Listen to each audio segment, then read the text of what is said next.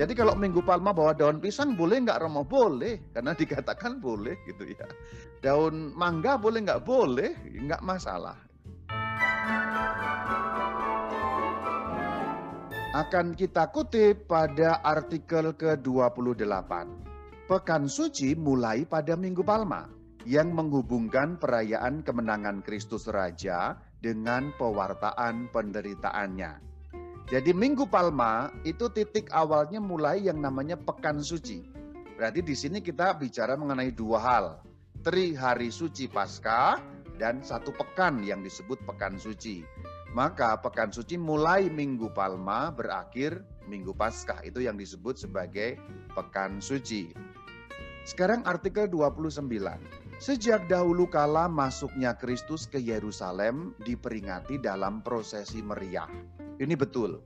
Karena memang perayaan Kristus masuk kota Yerusalem, terutama di Yerusalem sendiri, memang sudah diperingati sejak pada zaman kuno.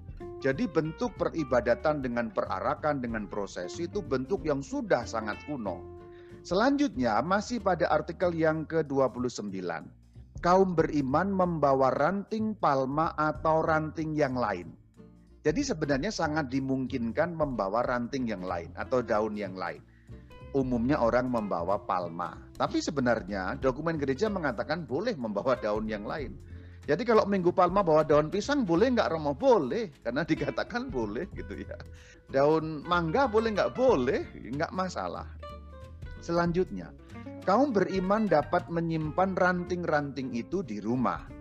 Mereka diingatkan akan kemenangan Kristus yang mereka rayakan dalam prosesi Palma penyimpanan palma, terutama yang kalau orang Katolik punya kebiasaan kan diselipkan pada salib itu ya, memang juga menjadi adat kebiasaan orang Katolik dan juga disebutkan dalam dokumen ini. Kalau Anda menyimpan palma itu mengingatkan apa sih? Kemenangan Sang Kristus sebagai Raja. Jadi kalau simpen palma di salib, Anda mengingat bahwa Kristus adalah Raja kita. Kristus adalah baginda kita. Di dalam artikel nomor 31, di mana tidak dapat diadakan misa, dianjurkan untuk pada petang sebelumnya atau pada saat yang pantas pada hari Minggu, mengadakan perayaan sabda dengan tema masuknya Kristus sebagai almasi dan penderitaannya. Waktu itu saya sering membuat teks liturgi sabda atau perayaan sabda untuk membantu umat merayakan.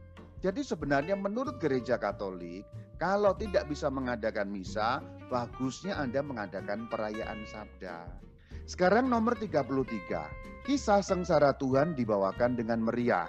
Dianjurkan untuk membacakan atau menyanyikannya secara tradisional oleh tiga orang yang mengambil peran Kristus, penginjil, dan umat. Jadi ini pasio. Maka pembacaan oleh tiga orang memang sudah secara tradisional dari zaman dulu seperti itu. Itulah kenapa ada pembedaan tiga nada. Ada nada rendah untuk Sang Kristus, nada normal untuk narator, nada tinggi untuk tokoh-tokoh yang lain, terutama tokoh-tokoh yang menyerang atau kontra kepada Sang Kristus. Itu selesai untuk Minggu Palma. Beberapa hal yang penting kita sudah lihat.